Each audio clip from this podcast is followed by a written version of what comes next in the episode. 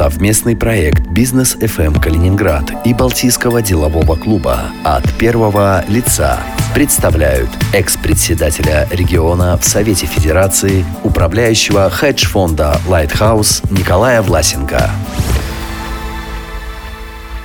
Приветствую, в эфире Никита Тимошенко и мой сегодняшний гость Николай Владимирович Власенко, экс-представитель Калининградской области в Совете Федерации, управляющий хедж-фонда Lighthouse. Николай Владимирович, здравствуйте. Да, добрый день, Никита. А для начала позвольте вас поблагодарить за то, что в своем таком плотном графике вы нашли время для нашей с вами встречи. Мы обсуждали ее буквально, пока вы один город пребывания меняли на другой город. А в этой связи, кстати, мне искренне интересно, как удается столько перемещаться в пространстве, во времени, в часовых поясах, и при этом не теряться, не путаться и не перегорать? На самом деле, мне кажется, это прекрасная форма сосуществования, передвижения. А, цель – ничто, движение – все. Вот я тоже так считаю. И поэтому я от этого получаю удовольствие и с удовольствием перемещаюсь, если есть такая возможность. То есть вы движетесь не куда-то, вы движетесь просто потому, что э, это и есть жизнь?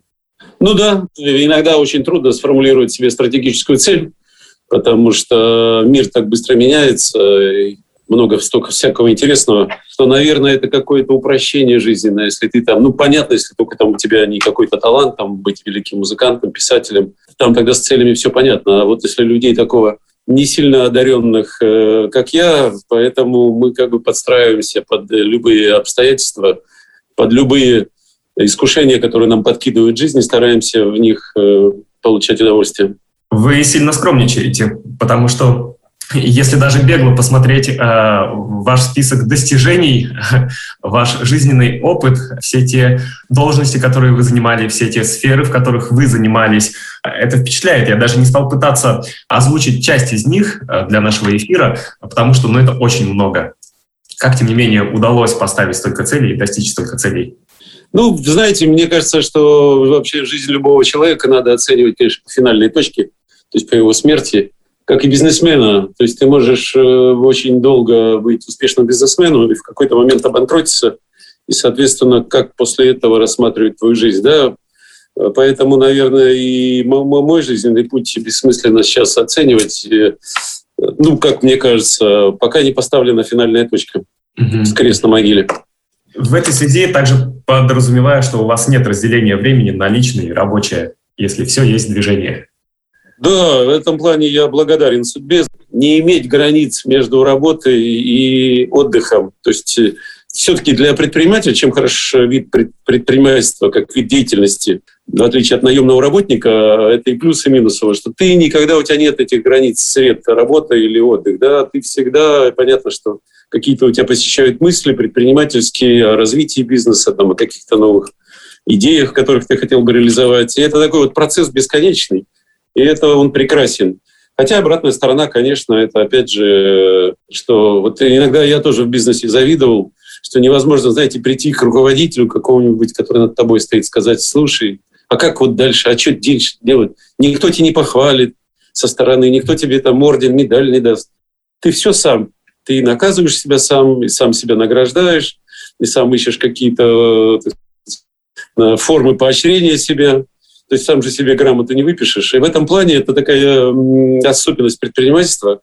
Но повторяю, для тех, кто встал на этот путь и движется по нему, это чудесная сфера деятельности. При этом исхалтурить нельзя. Нельзя прийти к самому себе и сказать, что хочу отгула. Ну да. Мне сегодня ко второй. Согласен. К слову, полагаю, предстоящие майские праздники, или как их уже называют, каникулы даже, вас, вероятно, тоже не затронут, да? Конечно. Ну, сейчас то, чем я занимаюсь, так называемый фондовый рынок, хедж-фонд, то он вообще работает у нас, ну, фактически круглый день с утра до ночи, потому что есть разные рынки, есть азиатские, есть американские. И поэтому, конечно, это процесс тоже бесконечный. С другой стороны, решил на праздники поехать в Геленджик, там соревнования сейчас э, будут проводиться по гольфу. И собирается такая российская тусовка гольфистская, потому что все основные регионы, куда на майские выезжали, там Турция закрыта, Европа закрыта. И все вот, э, наверное, соберутся в Геленджике, и это будет интересно поиграть в турнир. Ну и плюс я хочу поехать на машине из Москвы туда. Это 1500 километров. Вот как бы заодно Россию больше поизучать. Мы большая страна, у нас действительно очень много и климатических, и временных зон, и очень много интересных мест. И, наверное, вот сейчас эта э, пандемия, так называемая, она, конечно, дает нам шанс поразвивать э, места нашей жизни и нашего отдыха. Это чудесная такая возможность, надо ей воспользоваться. Мы, кстати, об этом еще обязательно побеседуем чуть позже. А, невозможно будет обойти вниманием эту тему туризма и его развития в том числе в нашем регионе. А пока, раз уж про майские праздники, которые у нас стали вдруг продолжительными, не могу не спросить, хоть, может быть, это и будет провокационный вопрос, как оцениваете это решение сделать столь продолжительные праздники? Оно, как показала практика, разделило общественность на два лагеря. Кто-то восторженно приветствовал решение отдохнуть, назвал это вторыми новогодними каникулами, а кто-то, наоборот, начал сетовать на то, что придется ужимать пояса, потому что доходы явно упадут после мая. Ну, я вообще считаю, что действительно это надо было отдавать на откуп каждому предпринимателю, работодателю. Потому что мы все прекрасно понимаем, источник нашего богатства – это труд. Ниоткуда деньги не возьмутся. Я читал, что где-то у нас за 200 вообще у нас в принципе праздников. Но я к тому, что это прям, мне кажется, уже прям перебор-перебор. Это, во-первых, и девальвация праздника происходит. Ну, то есть мы понимаем, если мы в течение года имеем такие несколько длинных затяжных периодов отдыха, то это уже и не отдых, это уже такая работа. В январе там, после 10 трудно на людей смотреть, выходящих из затяжных праздников, но это действительно испытание и психическое, и физиологическое, и семейное. Поэтому все-таки все должно быть в меру. И мне казалось, что это как раз работодатели должны состязаться в условиях труда для работников. То есть это настолько субъективно. И вот это, когда мы всех под одну гребенку, там, давайте все там 10 дней отдыхать, то это неправильно. В этом плане калининградцы, может быть, даже мудрее поступили, и надо отдать должное губернатору Алиханову, что все-таки дал это на откуп э, самим предпринимателям, принимать решение, когда отдыхать, когда нет. Кстати, как вы сами принимаете решение для себя отдохнуть, вот потратить немало времени на поездку за рулем э, на юг страны? Это же получается, как вы говорите, отдыхаешь, теряешь производительность. У вас нет ощущения, что в этот период вы будете упускать какие-то возможности, доходные в том числе? Да нет, знаете, мне вот в этом плане я всегда приводил пример такие два шведа как-то в свое время написали книгу «Бизнес телефанк», и они говорили о том, что э, когда ищешь креативные идеи, ты никогда не должен их заранее в формат какой-то узкий загонять э, рабочего дня или там принимаешь на работу, условно говоря, главного по маркетингу, и обязательно там, чтобы он был 25-45 лет, чтобы обязательно был там бэкграунд э, хороший, потому что творческие люди иногда и творческие идеи берутся из какого-то ссора, из каких-то там, ты можешь какой-нибудь пивной найти выдающегося себе маркетолога и в какой-нибудь МГУ найти маркетолога, который, который окажется весьма заурядным.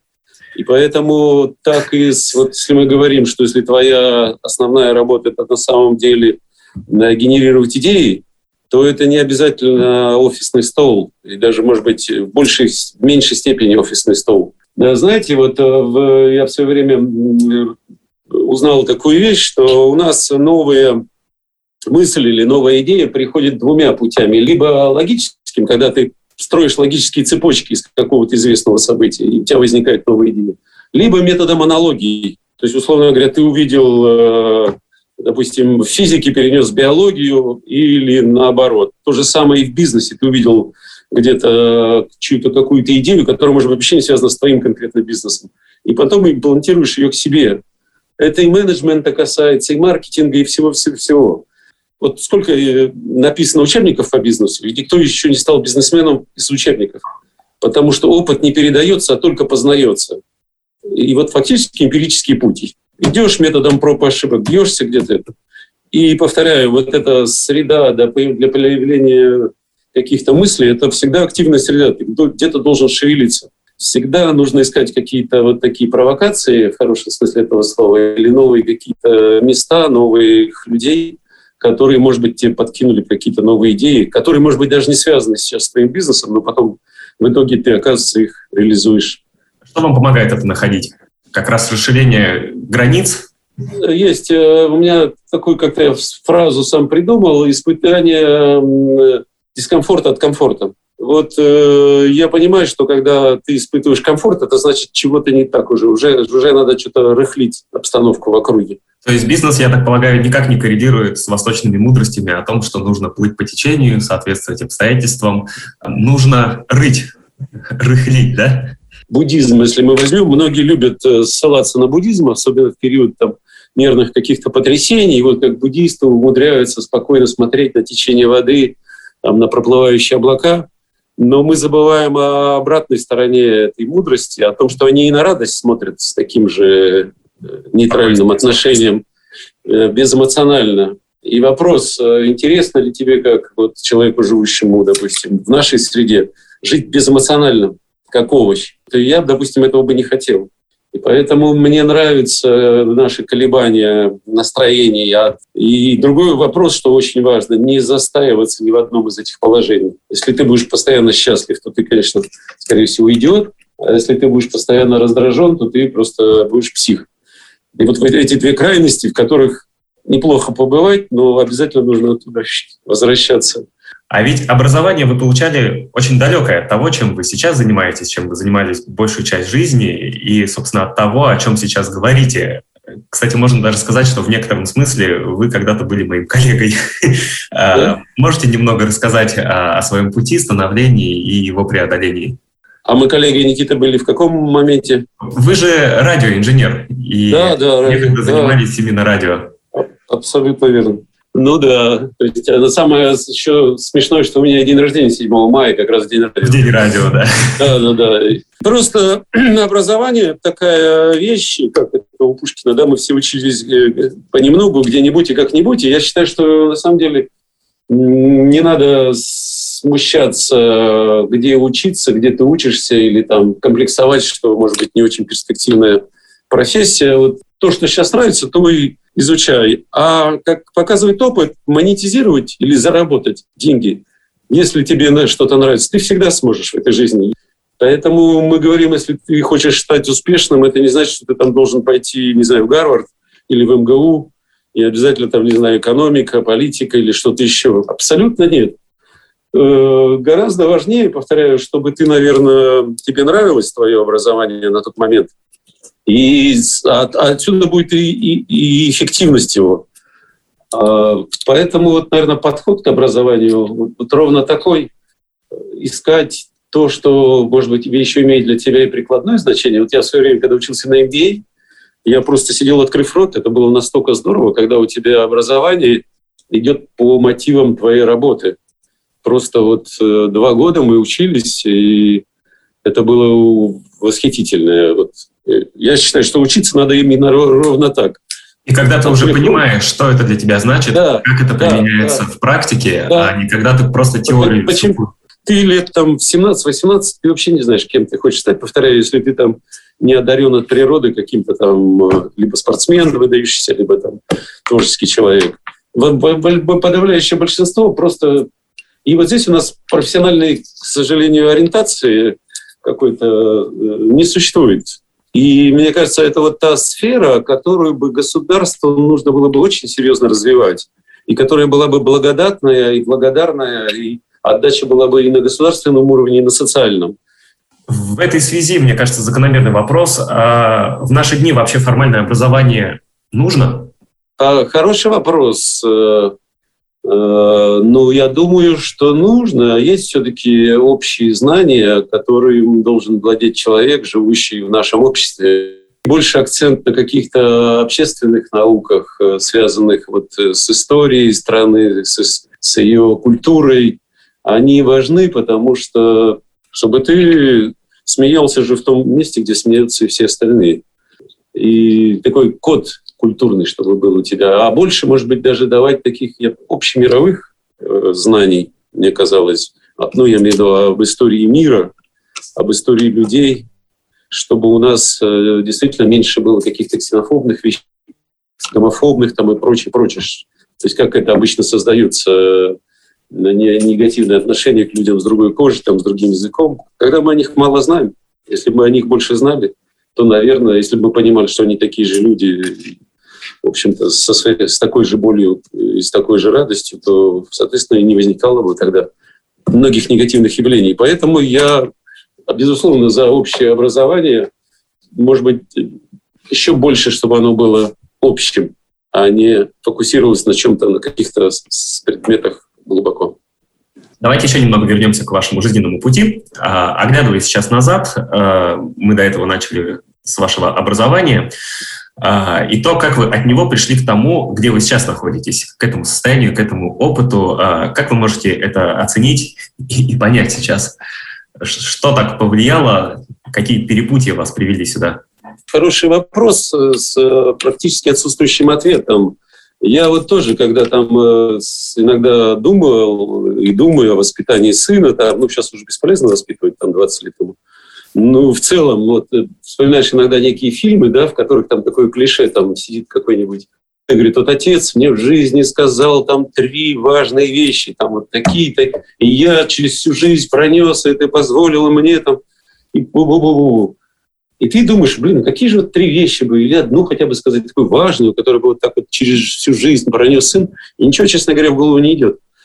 А, ты когда пытаешься анализировать свой жизненный путь, то такое ощущение, что, знаете, вот действительно внутри сидел какой-то, не знаю, ангел-хранитель, э, внутренний голос, как его угодно назови, и который в какие-то моменты говорил там, ну не, не то, что говорил, а побуждал делать какие-то поступки. То есть все действия, какие-то вот эти прыжки в сторону, они были больше вот на грани иррационального. Я не понимаю, что их э, провоцировало.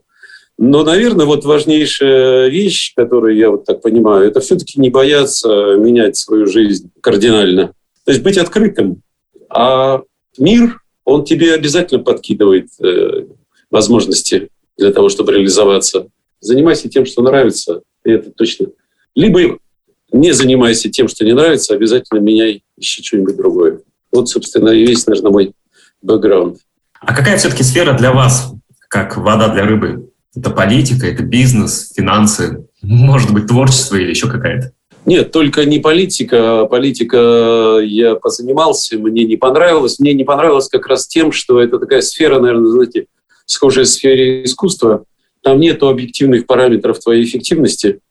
Там есть только вот эта эффективная, в смысле, оценка эффективности группы товарищей. Э, в бизнесе все очень просто оценка. Есть баланс, в балансе правый нижний угол, в котором написана чистая прибыль.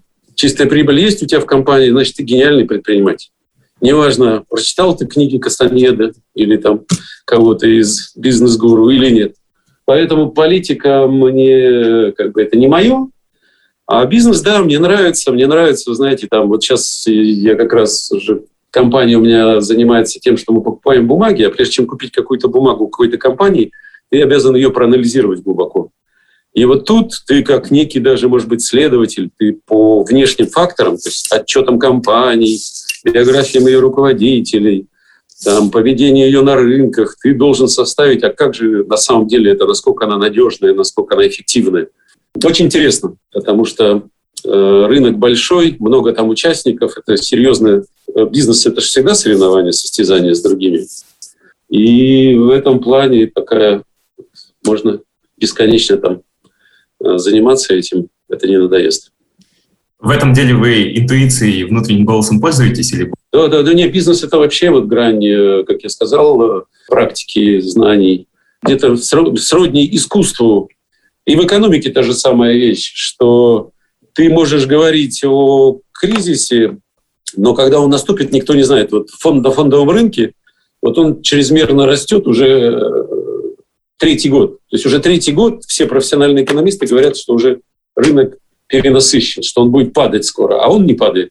Он просто растет, дальше и растет. И поэтому-то это говорит о том, что бизнес — это большая часть искусства тоже искусство, творчество и такого интуитивных решений. И это, это надо признать. Впечатляющее и вдохновляющее описание, тоже надо признать. А как-то вы относитесь к рынку криптовалют?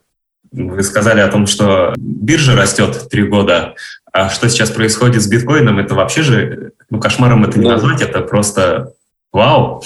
Ну да, но тут надо, конечно, это разделить, наверное, на две вещи. Вот, во-первых, это технологии. То есть э, любую криптовалюту притворяли серьезные технологические решения. Бигдаты появились, распределение вот этих data по разным источникам.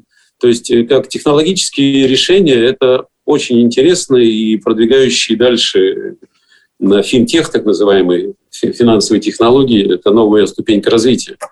Но сама ценность э, криптовалюты, если ее рассматривать как актива, она, ее главная уязвимость в том, что никто не гарантирует э, ее стоимость. Ну, то есть, условно говоря, на любой банкноте национальной мы пишем, что стоимость этой банкноты обеспечивается государством. Биткоин э, ценен только с уникальностью фактически цифрового кода, если мы не берем технологическую часть. То есть это уникальный набор цифр, который не имеет своей себестоимости. Ну, то есть себестоимость у него есть производственная, но, а, условно говоря, ты забываешь пароль от этого кода, и ты, у тебя в ноль превращается твой актив. Как уже было, кстати. Как было. И я боюсь, вторая угроза биткоина, так как это не государственные финансы, то государство, как только она начнет играть большую роль, начнет зажимать ее.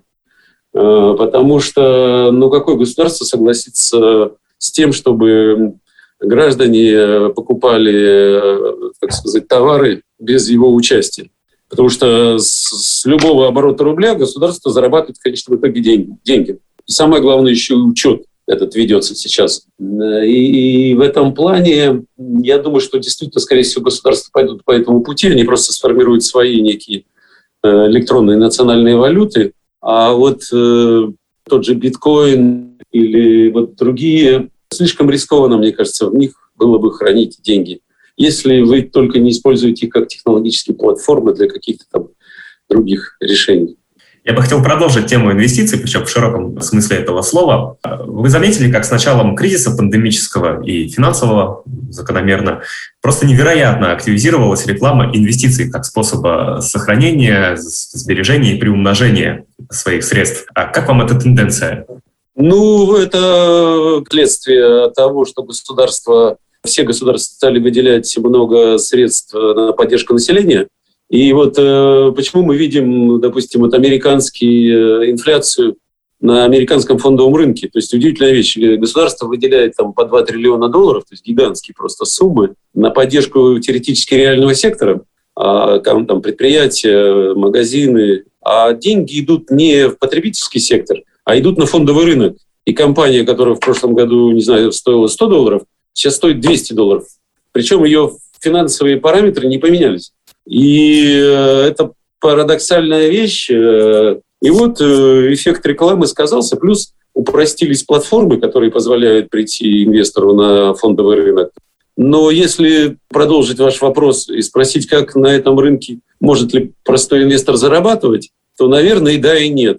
То есть если ты действительно готов сидеть в каких-то бумагах там несколько лет, то, наверное, большой вероятностью ты э, заработаешь, если ты еще, конечно, будешь слушаться каких-то несколько, получишь общих советов.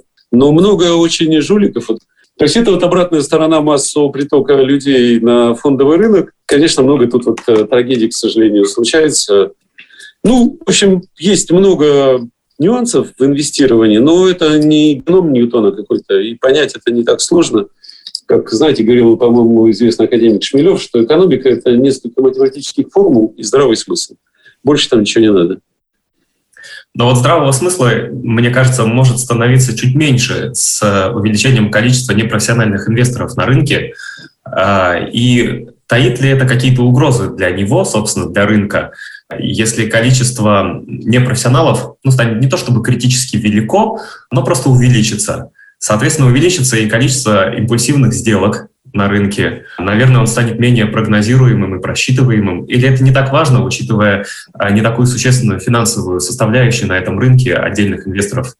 Ну, нет, с другой стороны, знаете, есть такое же циничное высказывание, что это планктон такой. Это планктон для акул, для профессионалов рынка, потому что, соответственно, все-таки профессионализм он нужен везде, что в спорте, что в бизнесе. И с точки зрения процессов интеллекта, это, наверное, самый конкурентный рынок, это фондовый. Потому что здесь участники, весь мир участвуют в нем. компании с большими историями, и мы видели много трагедий на этом рынке. А если говорить не о фондовом рынке, а об инвестициях в коммерческие проекты, об инвестиционной привлекательности, ну и в первую очередь, конечно же, нашего региона, Калининградской области, вот сейчас вы ее как оцениваете с учетом непростой ситуации эпидемиологической, финансовой в некотором смысле? Как бы вы описали эту картину? Ну, если мы говорим про экономику там, серьезных компаний, то, конечно, у нас там сейчас не лучший регион в этом плане, потому что ну, со всеми вытекающими, я думаю, все калининградцы об этом знают. Если говорим средние компании, то вот, конечно, нам строительный сектор показывает превосходные успехи.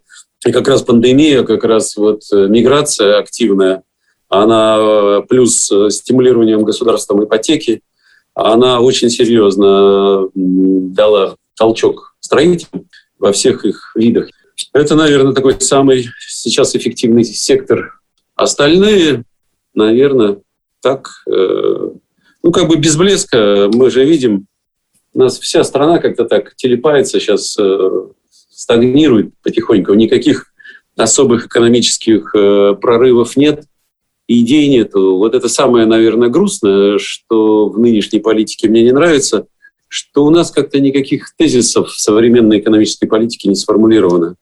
То есть мы как-то, вся наша такое ощущение задача и экономики, и граждан это бороться с влиянием, тлетворным влиянием Запада.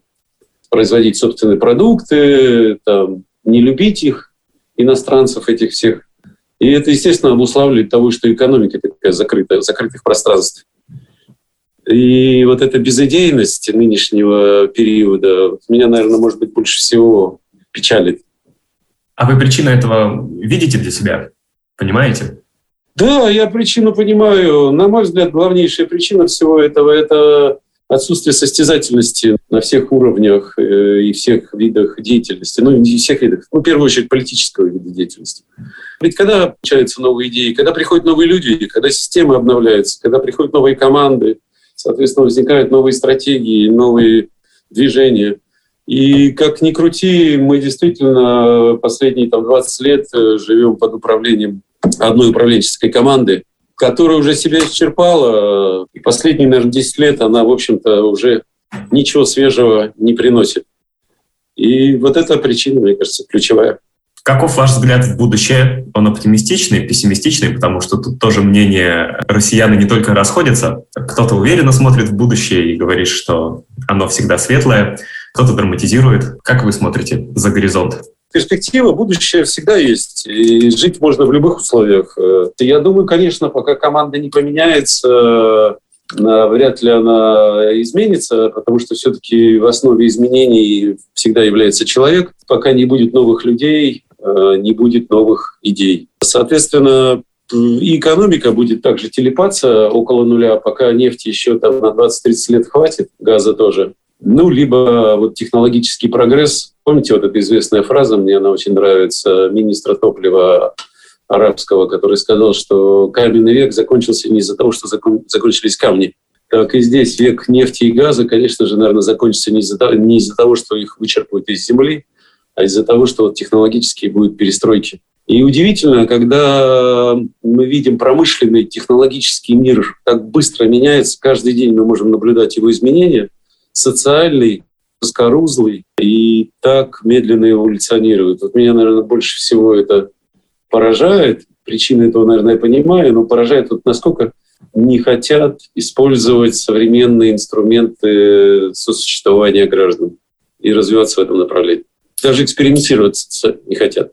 О туристической привлекательности, Николай Владимирович, еще хотели мы поговорить, обещали в начале нашей беседы. Как вы на нее сейчас смотрите? Насколько действительно у нас развита туристическая привлекательность в Калининградской области? Господин Ермак уже не единожды говорил о том, что ждем рекордное количество туристов в этом году, 2 миллиона. А ждем ли на самом деле? Готовы ли мы к такому трафику? Ну, наверное, готовы. 2 миллиона не такой большой объем. Но вот пандемия, конечно, нам сильно помогла с той точки зрения, что вот даже у меня отель там есть на берегу моря. Вот он во время пандемии бьет все там э, планы там, на 40-50%. То есть даже чемпионат мира по футболу не так был хорош для калининградского турбизнеса, как пандемия. И, наверное, самые заинтересованные люди И это как раз э, гостиницы и все, что связано с калининградским туризмом, с региональным. Но мы прекрасно понимаем, что это не может длиться вечно, рано или поздно это закончится, и мы конкурентная среда больше усилится, и нам нужно за это бороться. Э, у нас, конечно, гостиницы есть, но здесь мне бы хотелось, мне бы казалось, что нужно, конечно, вот региональному правительству обязательно вот эту стратегию развития туризма сформулировать. В чем она, мне кажется, должна заключаться, и очень важно. Первая линия Приморская должна обязательно быть под э, гостиницами, рекреационными комплексами. Никаких строительства апартаментов на первой линии не должно быть. Мы не должны убивать самое главное, что у нас есть в Калининградской области, это ее природу. Природу и вот этот золотую, там, не знаю, золотые 200 метров э, прибрежной полосы. То есть только целевое назначение. Никаких вот этих апартаментов, то, что вот у нас часто используют наши строители, называют апартаментами вроде бы как гостиничными, на самом деле в итоге все потом оказывается обыкновенной квартирой. И потом вот это пространство убивается, то пространство, которое предназначено для общественности, я имею в виду э, прибрежная черта, она убивается потом э, жильем. То есть для жилья, конечно, тоже важны красивые виды и прочее, прочее, но получается этим наслаждается уже один человек, а не вот э, местные жители и те, которые туристы приезжают. Поэтому, мне кажется, вот здесь надо жестко вообще было зафиксировать вот эти красные линии рекреационных зон и ни под каким соусом никогда в жизни не переводить их из э, одной категории в категорию жилья, если мы хотим действительно стратегически развивать туризм. И то же самое, я имею в виду не только с морской чертой, но и с природными ландшафтами, заповедниками и прочее, прочее. То есть только зоны для общественного проживания, туристического, рекреационного, но никак не для жилья. А вам не кажется, скажите, что такой интерес к региону туристический э, еще и в каком-то смысле во вред идет ему? Недвижимость подорожала в связи со спросом, цены на билеты, авиаперелеты с началом туристического сезона растут. И то есть я, как житель региона, уже не в туристических целях, ну, могу, конечно, слетать куда-то и вернуться, но это будет э, дороже для меня. Все в итоге из-за спроса. Улицы, пляжи переполняются, цены и без того везде растут. Или это все такая неверная и обывательская оценка? Это объективная, справедливая оценка, и так оно и есть, и так оно и будет. Понятно, что когда пойдет много туристов, э, понятно, будет и дальше расти цены, и дальше будет э, дорожать. Но э, это негативная вещь. Но позитивная. Растут доходы у территории, и ты, соответственно, можешь больше вкладывать в инфраструктуру этой территории, гражданам там на всякие выплаты и прочее, прочее, да? То есть развивается сама инфраструктура, то есть улучшаются дороги, там, кафе, рестораны. То есть улучшается сфера проживания местного жителя, объективно. И поэтому, конечно, минусы есть. Вот. Это же на самом деле экспорт услуг. То есть это фактически ты получаешь валюты за экспорт услуг. То есть это тот же экспорт, но не нефти и газа, а услуги, что в принципе для любой национальной экономики это один из важнейших э, позитивных критериев. Надо, конечно, стараться, чтобы местные люди меньше страдали, но это, безусловно, всегда будет э, обратная сторона вот этой медали. Пометую еще о том, что этот проект совместный с Балтийским деловым клубом, и в особенности угу. о том, что вы некогда были его президентом, не могу не спросить о вашем к нему отношении. Я с большим пиететом знаю, кто всех и всего участников. Я считаю, что это очень позитивная и классная организация на территории Калининградской области. И ее важнейшая, мне кажется, особенность в том, что это клуб региональный. То есть если мы берем какие-то организации Союз промышленников, Деловая Россия, Опора России, это все федеральные организации, руководство которых формируется, как правило, из центра, из Москвы. И, собственно, действуют они по регламентам федеральным. А Балтийский деловой клуб – это плоть от плоти калининградская организация, где и президенты назначают внутри, здесь, в нашей Калининградской области, и сами же бизнесмены, ни с кем не советуясь. То есть это такой, может быть, островок демократии в нашем бушующем мире автократии. А что он дает каждому его члену и региону, если тезисно попробовать назвать?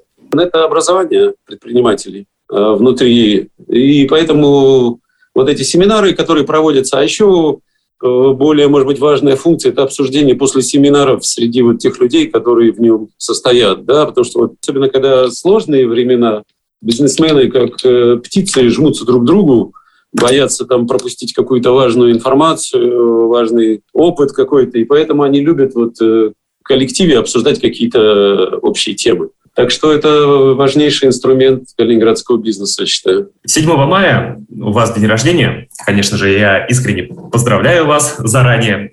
Пускай и не принято, но тем не менее свои э, лучшие пожелания вам передам. Пожелания всех благ вам и вашим близким. Я думаю, обычно что-то еще пожелать сложно другому человеку, потому что можно не угадать, что ему нужно, и пожелаешь чего-то не того. А чего бы вы сами себе пожелали? Интересных идей и увлечений. Знаете, это очень э, классная, мне нравится у Толстого, было Ваня Каренина, и там Бронский из Германии пишет письмо и пишет, я испытываю желание желаний, то есть скуку. Вот самая страшная вещь, я считаю, в жизни человека – это скука. Поэтому, если вы мне пожелаете желаний разнообразных новых. Николай Владимирович, тогда желаний вам и страсти. Спасибо. В широком смысле этого слова. И думаю, на этом можно красиво, позитивно и даже сказать поэтично закончить. Это был Николай Владимирович Ласенко. Спасибо вам еще раз. И еще раз э, примите мои поздравления и пожелания. До свидания. Спасибо, Никита.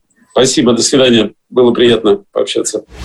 Николай Власенко, экс-председатель региона в Совете Федерации, управляющий хедж-фонда «Lighthouse», член Балтийского делового клуба.